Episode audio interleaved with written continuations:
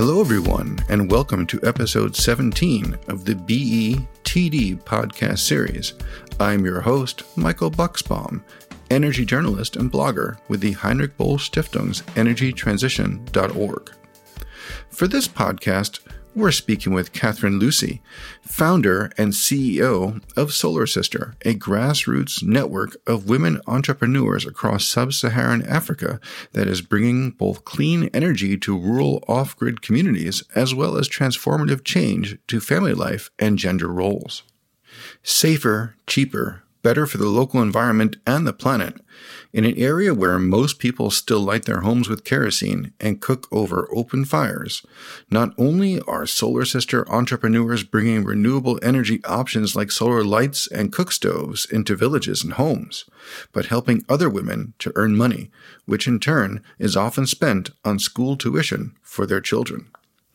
As we move through this holiday season, traditionally a season of light, from her home in Northern Virginia, in this podcast, Katherine, now a retired utility developer, shares some of her experiences bringing light, hope, and power to women and families in Africa with our audience.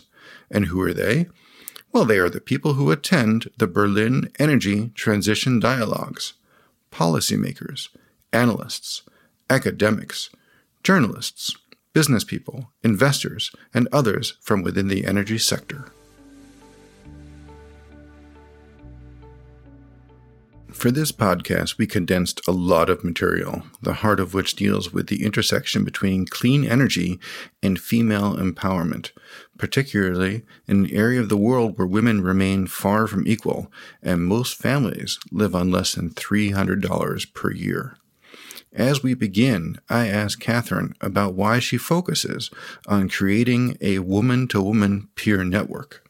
Yeah, so um, Solar Sister, as you can tell from the name, actually um, from the you know from the beginning was really focused on women as part of the solution for clean energy access. And the reason for that is when we decided to um, that the solution for clean energy was really making this modern technology available in remote communities, then the first question was, well, how do we, you know, why isn't it getting there? What are the gaps? What's preventing this from happening now? Because it's, you know, it's so obviously a great solution. It's cheaper, safer, cleaner, and all that.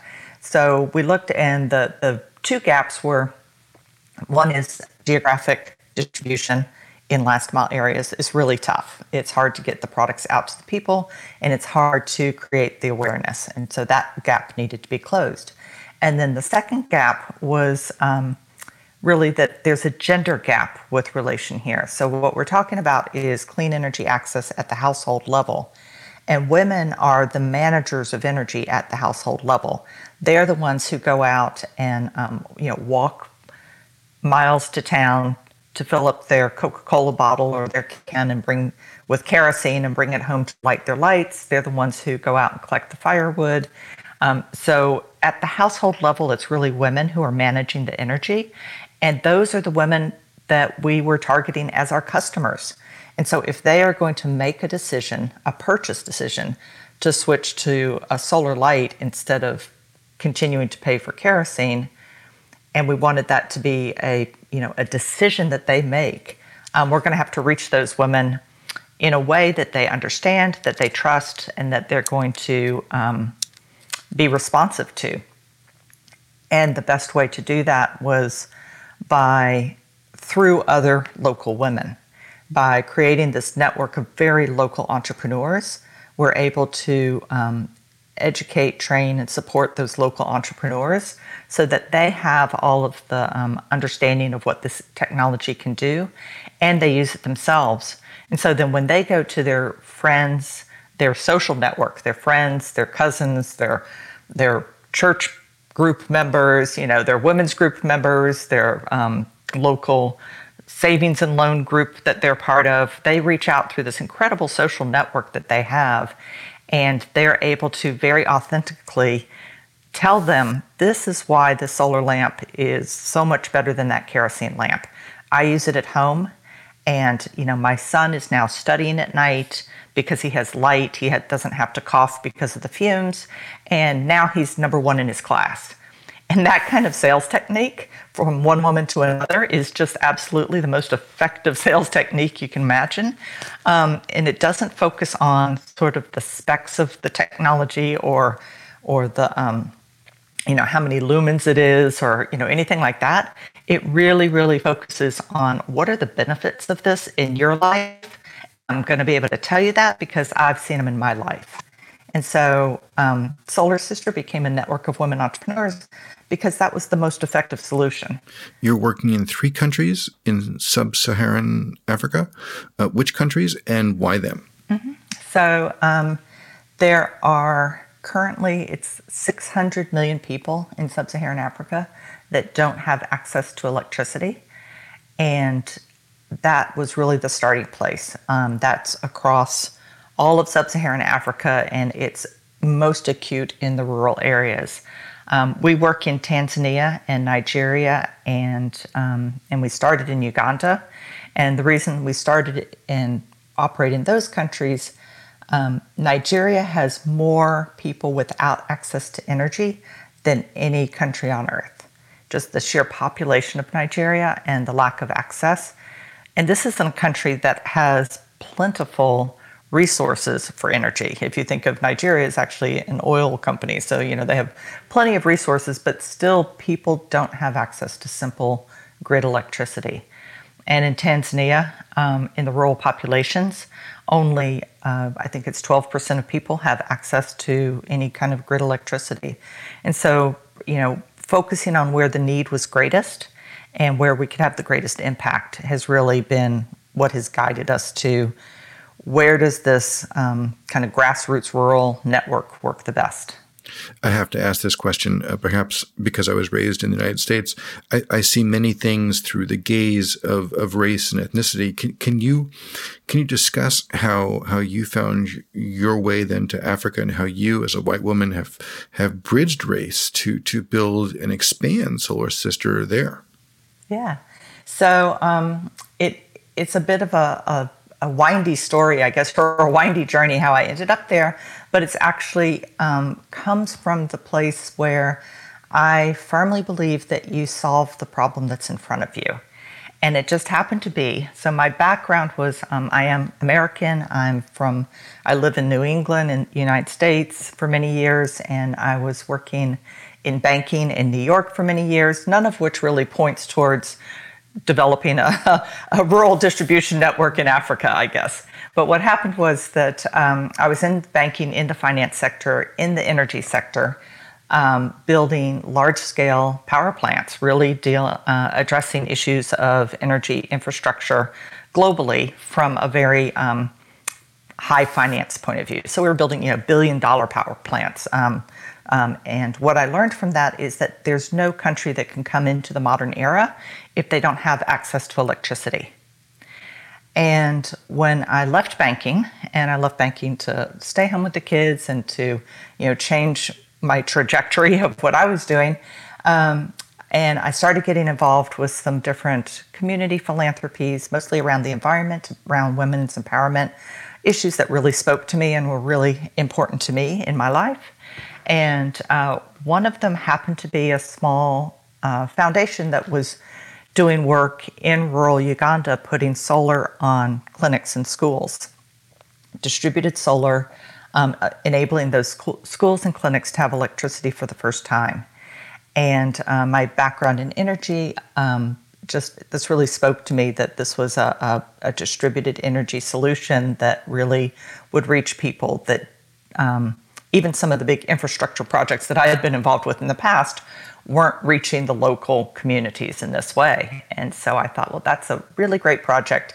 And through that, I ended up um, being engaged, involved on the ground in Uganda, helping to put solar panels on a local clinic, helping to put solar panels on a school, climbing up on the roof and installing and, and working with the local community.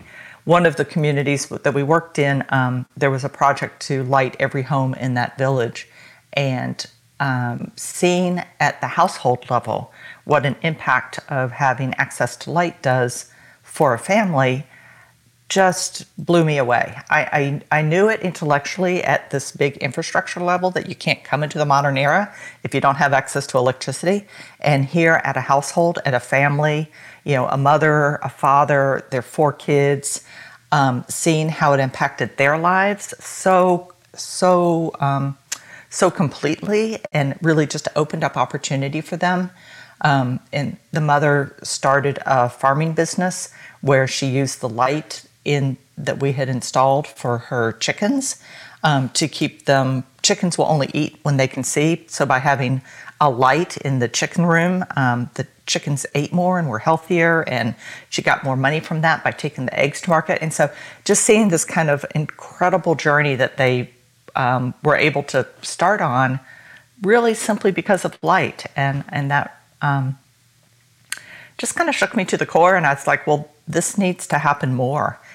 And right at that same time, uh, there was a big transformation in the way that solar power was available. So, this is about a little over 10 years ago. And prior to that, I would say people looked at solar electricity as kind of this green luxury. It was expensive, but you probably wanted to do it because you really cared about the environment. Well, right around that time, um, the prices of solar started just dropping you know, precipitously. The solar panels were cheaper. The, you know, all of the product became so much cheaper. It's it's about 10% of what it was 10 years ago. So a 90% drop in the cost over the last 10 years is just, you know, opened up the the ability for solar to be a, a real live solution for so many more people. And at the same time, some designers started a, a movement called Designing for the Other 90%.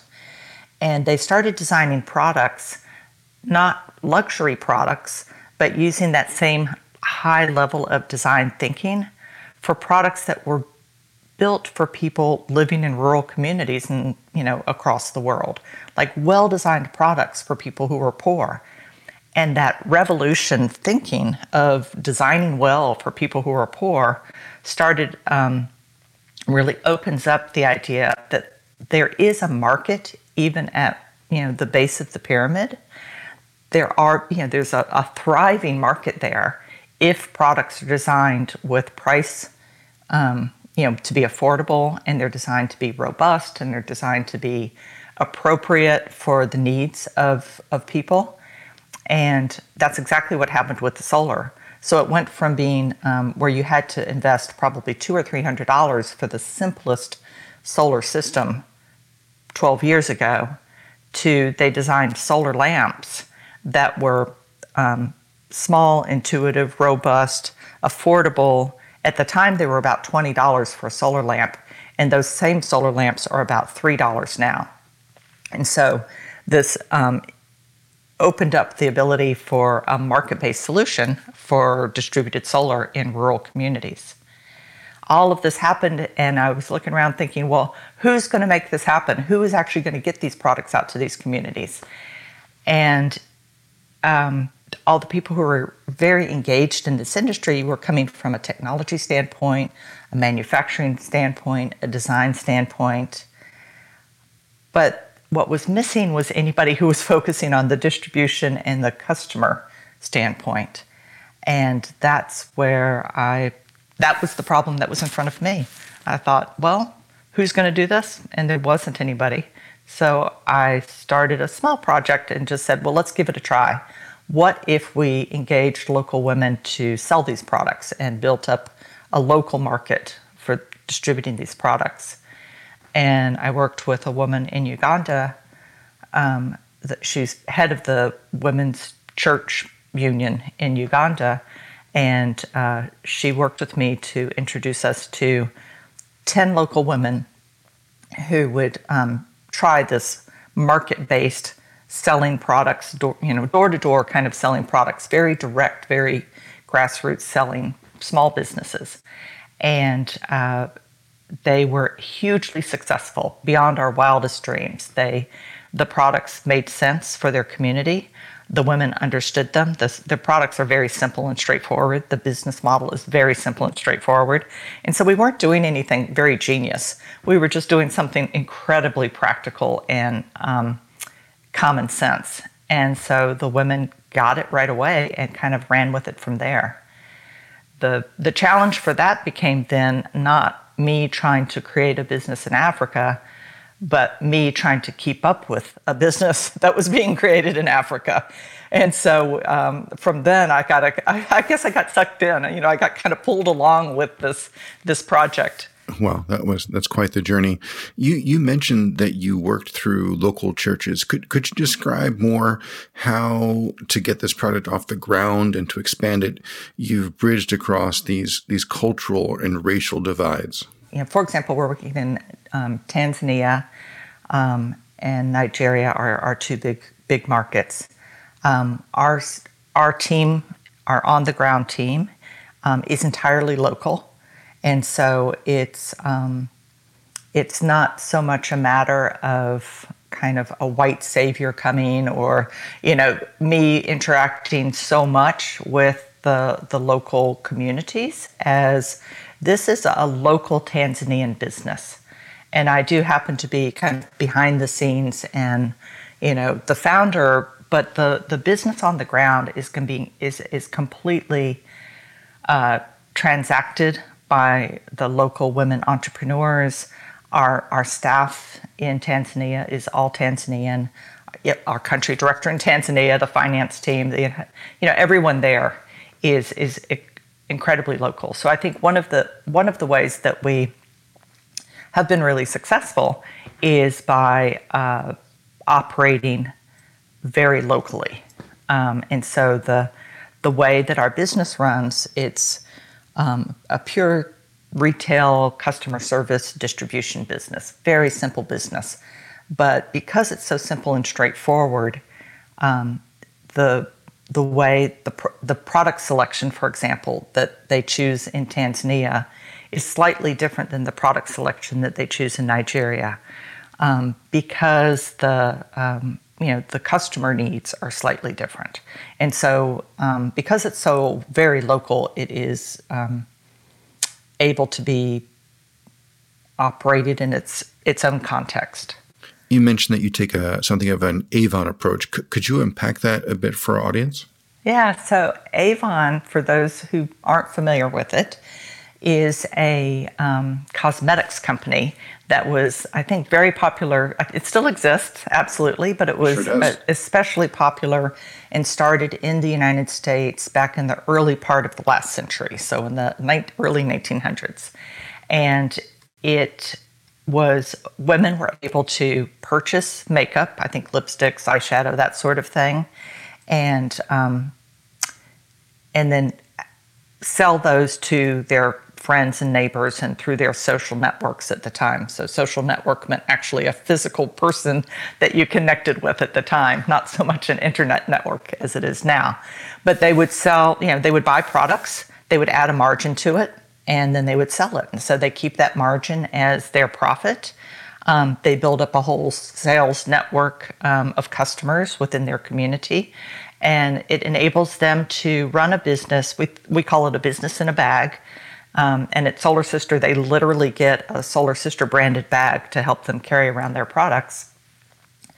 And the the um, advantage of it is, and what what it really tapped into is, women are often have incredible networks, social networks. They have a lot of friends. They have a lot of um, social interactions, and so that's a great marketing opportunity. Women um, often have time and energy and desire to be an entrepreneur, but they don't necessarily have the ability to maybe go to work from eight in the morning till you know five in the evening, or on seven days a week, or five days a week, or whatever the you know local requirement is for a job, because women also have family, they also have um, you know other responsibilities that they have to take care of and so, this business in a bag idea, this being able to run your own business in a way that you're the boss and you decide if you're going to um, do it for a few hours a week or do it full time. You decide if you're going to do it on Monday afternoons, but not Thursdays. You know, you're completely in control of how your business operates. Really gives women the um, access to, to be their own business. And so, it's a very simple business model. Um, it provides the supply, and then the, the women provide the, the marketing. And so, similar to Avon, which is what we think of as like door to door sales of um, cosmetic products that was incredibly successful globally. Um, Solar Sister really looks at that same sort of model, but instead of cosmetics in the bag, what they've got are solar lamps, phone chargers, um, solar powered phone chargers, home systems, uh, clean cook stoves, and you know other um, clean energy technology products that are both attractive to their customer base and needed by their customer base. This this obviously profoundly changes the home lives of, of all the Solar Sister entrepreneurs, but but how does it also change their lives to have these job opportunities and and to bring money home? There's I think two main impacts. One is first because they are the ones that um, we provide training and support for the entrepreneurs. And the training and support comes in the form of uh, business cl- classes, you know, business training, technology skills, um, uh, what we call agency based training, which is uh, really building self confidence and um, self awareness that they have the capability to be a businesswoman and, and to step out in this way. So we have this training program, and then we have um, support them with access to the products. So we're we are smoothing out all of the supply chain issues so that they have great products, high quality, already vetted products to sell. Um, so they're building up a brand that's built on trust and connection. And um, so the women use the products themselves. Um, they're usually their first best customer, you know, of the products, um, or they'll often tell us, "Well, I've made my first sale to my husband." you know, and uh, so they use the start. Yeah, they use the products in their home, and um, the first thing is when you are currently lighting your home with kerosene, and then you purchase a simple solar light that is you know eight times brighter. Um, you no longer have to purchase the kerosene every week. You're saving the time that you used to spend by walking to market to buy the kerosene. You're saving the money that you used to spend on the kerosene. You are, um, you know, lo- no longer breathing in the fumes. Uh, you're no longer causing fires. Um, fires and, and burning, you know, burns is an incredible hazard of having an open flame. If you can imagine, many homes are still thatched roof. Having an open flame in a thatched roof home is just not a good idea. So, um, so the first benefit is really that that transition from using kerosene to solar light, and um, that alone saves often around, you know, the amount of money that they save from not having to buy kerosene can often be $100 a year, which when we're talking about households that are in, you know, in the area of um, income of maybe you know 300 to 400 dollars per year to save $100 a year is an incredible savings. You know imagine if i just freed up 25% of your expenses this year. And then what you would do with that? Well i can tell you what they do with it is they first almost consistently invest in their children's education and so one of the stories that we hear again and again and again is that, you know, now I'm able to pay for the school fees for my child.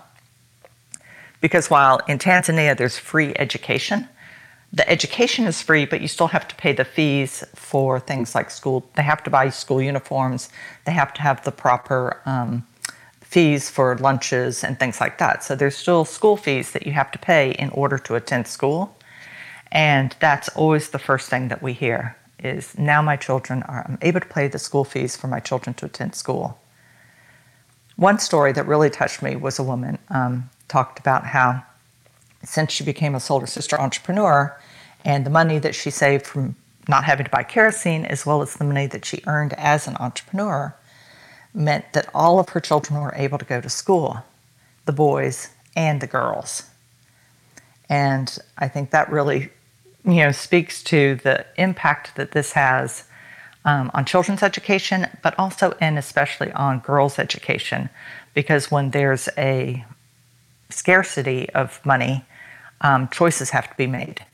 And so um, the choice is typically made that the boys do need to go to school, but maybe the girls don't. And so, because the mother is able to uh, bring in income, and because she's able to make a choice about how to spend that income, she was able to uh, invest in the education of both her sons and her daughters. Going back again to your business model and, and to door to door selling, how has COVID affected the way Solar Sister has been operating uh, on the ground in Africa? Um, COVID has definitely affected us globally, right? Across the world. Everyone's, um, it's a global pandemic.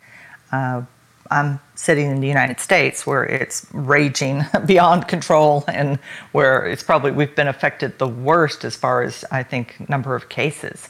Um, cases when, and deaths. Yes. And um, so, one of the things I'm really grateful for is that in Africa, they have not been as affected, but certainly they have been affected. And um, while the cases and deaths have not been as high as what we've seen here in the United States, um, they did go into lockdown. So in Nigeria, they you know were in lockdown. In Tanzania, I think even even Tanzania for a month went into lockdown and then opened back up again. And so the, the main impact has been on the economy. You know, when back in March, when April, when the um, when things were first happening, sort of everything shut down, the economy shut down. There was a lot of fear, a lot of unknown, um, and that very much impacted our entrepreneurs who who are um, reliant on you know in-person transactions mostly as well as the support system that we have for them. So every month we have what we call sisterhood group meetings where we meet with the entrepreneurs and provide their inventory and they come together in groups of about 10 and have a, a two to four hour meeting together where they socialize, they support each other, they get their inventory topped up, they usually have tea, and they also um, get a training at each one of these meetings. They get a new training module, whether it's record keeping or best sales practices or, or something like that. Well, with COVID, we had to stop the, the sisterhood group meetings because we didn't want them coming together in groups of 10 and then, you know, contracting from each other um, the virus. And our own staff, we were really wanting to make sure our own staff wasn't traveling by public transportation or meeting in groups or being exposed to the virus either. So the first thing was we transitioned from being um, this incredibly, you know, face to face, in person, in groups kind of model to our staff supporting the entrepreneurs via um, telephone and WhatsApp and going to a very strong mobile support system where the entrepreneurs would, instead of having their Solar Sisterhood meeting in person in a group of 10, the staff, our staff member um, called a business development associate would call them and give them a coaching session, sort of a personal coaching session over the phone. And um, over several months, what we realized was these personal coaching sessions really built up an incredible connection between the business development associate and her entrepreneurs that was different than what she'd had before when she would show up at a meeting and there's 10 women in the group and they're having circle time and they're, you know, learning through a training meeting. That's one kind of environment. But when somebody calls you on the phone and personally addresses your particular challenge, that's another kind of learning. And so, one of the things that's come out of this uh, this time is that we realized that in addition to the sisterhood group meetings, that everyone is very eager to get back to because they really value that social time together. And there's also a lot of peer support that happens there that's really valuable. But in addition to those sisterhood meetings, we are continuing with uh, this model of personalized support through telephone coaching. And so um, it's been kind of a, a you know, was it um, necessity is the mother of invention and i think sure. that's what came here was you know because of necessity we had to try a different way of doing things and by trying a different way of doing things we actually found something that worked differently and um, and provides you know a new uh, a new benefit to our entrepreneurs. How have you uh, kept your international intercontinental team then together during this time? Yeah, so thank goodness again for our local teams. You know, our our entire staff, they don't really need me so much, actually. um, yeah, they are a fully operating company on the ground there. So, you know, I have incredible team that, um, you know, our country director in Tanzania, Fatma Muzo, and our country director in Nigeria, Simbo Sojinrin, are completely capable of running their operations. Um, I hope to provide some support and guidance when needed, and um, but they are really. I have a lot of confidence and trust in them. So I think, I guess I would say that the, the work that we've put in over the past 10 years of building up those teams, and that has been a lot of investment in um, building the capacity of our local staff, um, has paid off um, because we were able to make it through this year. That's really been a year of testing us. And we were able to find out that we do have the, um, the ability on the ground in place. So, so now it's time for me to start, you know, looking for, and this is what our, our plan is as we go forward is to see if we can share the solar sister model in other places where it's needed. So we are currently, you know, operating across um, Tanzania and Nigeria, but that's just a drop in the bucket. And there are so many other places in sub-Saharan Africa alone where this model could really be beneficial. So we're actively looking to expand into other countries um, in in sub-Saharan Africa.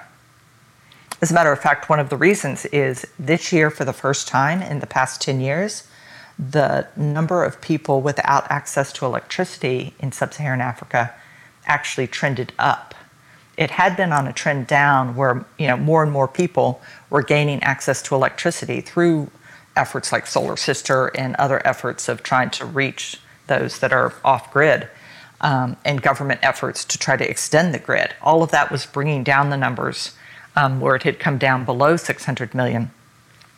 And this year it went back up. And the reason for that is I think part of it is the economy and some of those efforts weren't able to continue as, as much as in the past. And also the increase in population is outstripping the pace of electrification. And so what we have predictions is that if we don't double down on our intention of getting access to electricity to everyone, we're actually going to be losing ground over the next 20 years. And so instead of reaching 2030 with the sustainable development goal of access for everyone, we're going to go backwards.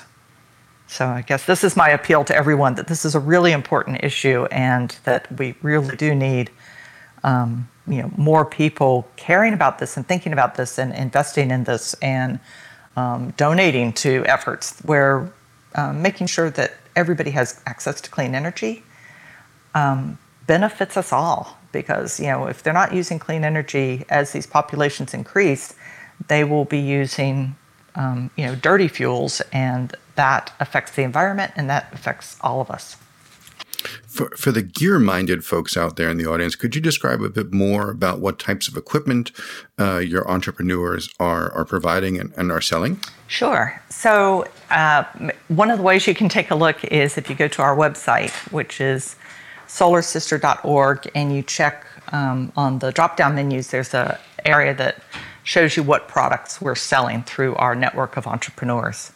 And I can describe them for you a little bit here, which is everything from a very simple solar powered light. And what it looks like is um, it's kind of a, a, a, light on a stand that um, is designed so that you can use the stand on a table, or you could hang it from a wall and light up a whole room. Um, you could carry it around with you, and it functions very simply. Where you, um, you know, on one side of it, it has the the light bulb that's um, protected by a plastic shield so that it doesn't get broken in harsh environment. And the other side of it, if you flip it over, it has an embedded solar panel about the size of a, a playing card. And you take that light and you sit it outside in the direct sunlight, and um, you know where we're working is definitely you know on the equator so you know they have access to really strong sunlight so you put the lamp outside in the direct sunlight and that charges up the battery in the lamp and then you bring the lamp in at night and you're able to use it for you know for hours at night. And it has settings for high you know intense strong light or you can punch the button and it makes it a dimmer light if you want to use it for longer. And you punch the button and you can have just a very soft light if you want light throughout the entire night. And so um, it's very intuitive very easy to use very robust so that's the simplest product we have. But we also have products that um, are primarily solar powered phone chargers. So one of the really interesting ironies is that when we're we're working in a country, we're working across countries that have no access to electricity for so many people. But the number of people who have cell phones is something like 70 or 80% of the population has a cell phone. And you know, how do you charge up your cell phone if you don't have electricity? Well, what people do right now is they walk into market, um, they hand their cell phone over to the shop. The shop has some kind of grid electricity, and they'll pay that shopkeeper to charge up their phone. And it might only cost, you know, 25 cents or something like that to charge up your phone. But think about the convenience of that. Think about if every time you needed to charge your phone every, what, two or three days maybe to charge up your phone, you had to go into downtown, hand your phone over for somebody to charge it up for a couple hours, and then they give it back to you. And you have to pay for that. So, incredibly inefficient and expensive. And so, um, when you have a solar powered phone charger, you don't have to walk into town. You don't have to hand over your most precious cell phone to some stranger. You don't have to pay for anyone to charge it, and you're able to charge it and keep it charged for, for when you need it at home. So um, some of the lamps have phone charging capabilities, or even phone bank, you know, a small phone charger, so people can keep their cell phones charged. is an incredibly useful and popular item. I think people would, um, as a matter of fact, I think people would sit in the dark if they could still talk on their cell phone. So the cell phone chargers are very popular. I think many of us have sat in the dark and talked to ourselves. yeah.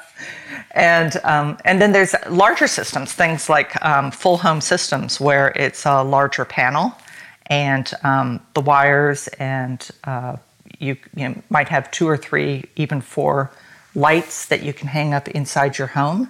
And when we're talking about a home that might have four separate rooms in it, uh, you could put one light in each room you would even have a switch on the wall, and the experience of have you know, and it's got a permanently installed panel on the roof, and it comes all in a box ready to ready to install, and and that experience is very much like being connected to the grid. You know, you come home at night and flip the switch, and light comes on, and so that's an incredibly um, uh, uplifting experience of, of changing somebody's how they how they're experiencing life at home. As as you train the the entrepreneurs, do you train them as well to do light repairs and to be technicians on the equipment as well? Yes. So the Solar Sister entrepreneurs, the training we provide them, um, supports uh, customer service and af- aftermarket service. Because really, the, the key for solar and the key for it to be adapted widely is that people trust it and they trust it because it's dependable. And so that starts with the products that we sell are high quality, even if we you know work very hard to make them a low price. We make sure that they are the best high quality products. They're all certified by Lighting Global, which is a, a global certification for off-grid electricity products. Um, so we make sure that we're getting the best products into the market. The manufacturers all provide uh, one, two, one or two year warranties, um, and so our entrepreneurs are working in the best products. They support the warranties, which is um, itself a whole uh, new and learning for most of these rural markets. They're not used to products coming with warranties, and so learning how to trust the fact that if your product breaks because of manufacturer default, you could actually turn it back in and get a replacement is, is a, a big step.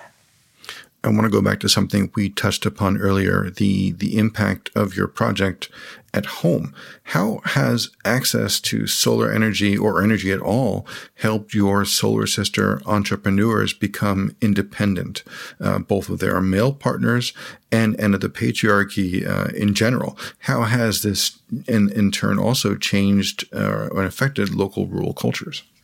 Yeah. So um, this is, I think, for me, one of the the most rewarding parts of our work is seeing the impact in the lives of our entrepreneurs, um, the women who, uh, you know, are incredibly resourceful and working so hard and um, and so generous with their time for their communities to bring these products to their communities.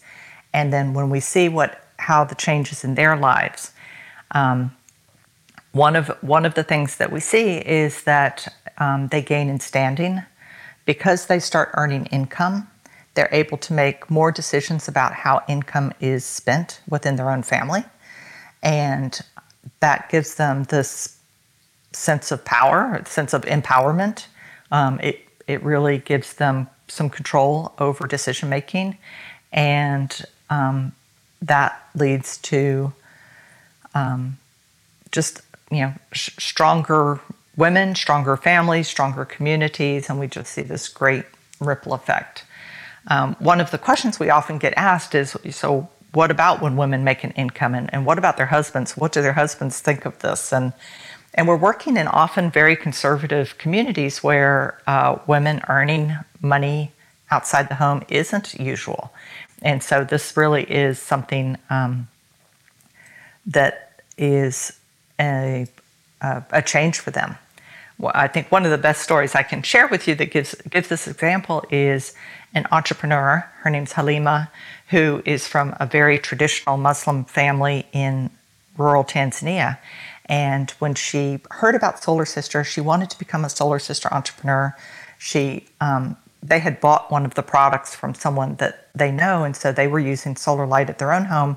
And she saw the value of it, and she thought of so many people that would also benefit from it. And so she wanted to become an entrepreneur and sell it to, you know, the people in her community and in her family who would also benefit from solar light and earn some money as she was doing it. She thought that'd be a great idea.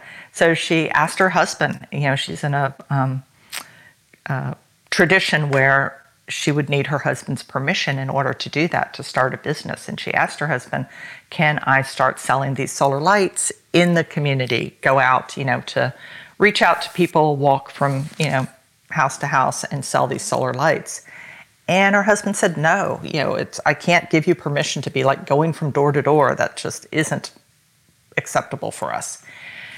And so that was kind of the end of that conversation. But then she thought about it and decided, well, the, if the issue is going door to door, I don't have to do that.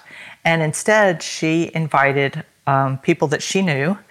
Um, so she wasn't selling to strangers, but she sold to people that she knew, her her family, her cousins, her you know her community, people that she knew in the community, and she invited women into her home, and she showed them the solar light that she was using, and asked them if they would also like one, and they did. And so they brought money to her and they bought these solar lights. And so she did start her Solar Sister business really from home and in home.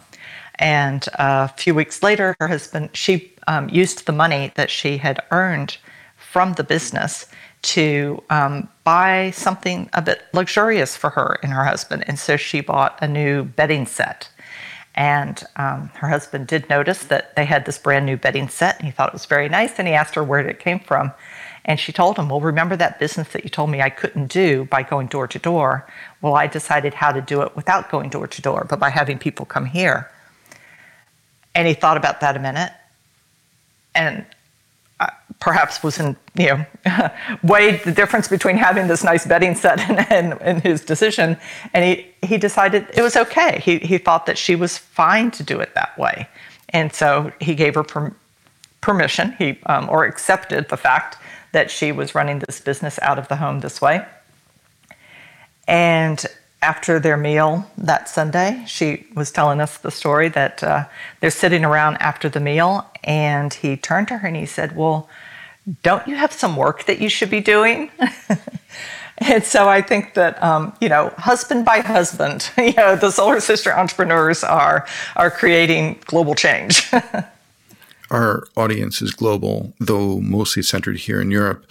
As as we go into this holiday season, despite COVID, it's it's still a season of light. Uh, in in that sense, how can we in the audience help bring both electricity and light to the regions that that you serve? Uh, how can we get involved in the Solar Sister project? Yeah.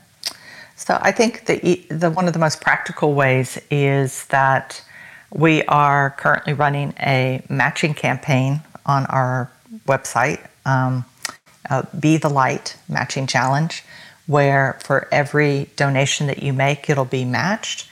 And those funds go directly to support women entrepreneurs in the rural communities in Tanzania and Nigeria. And you can think, you know, every little bit helps.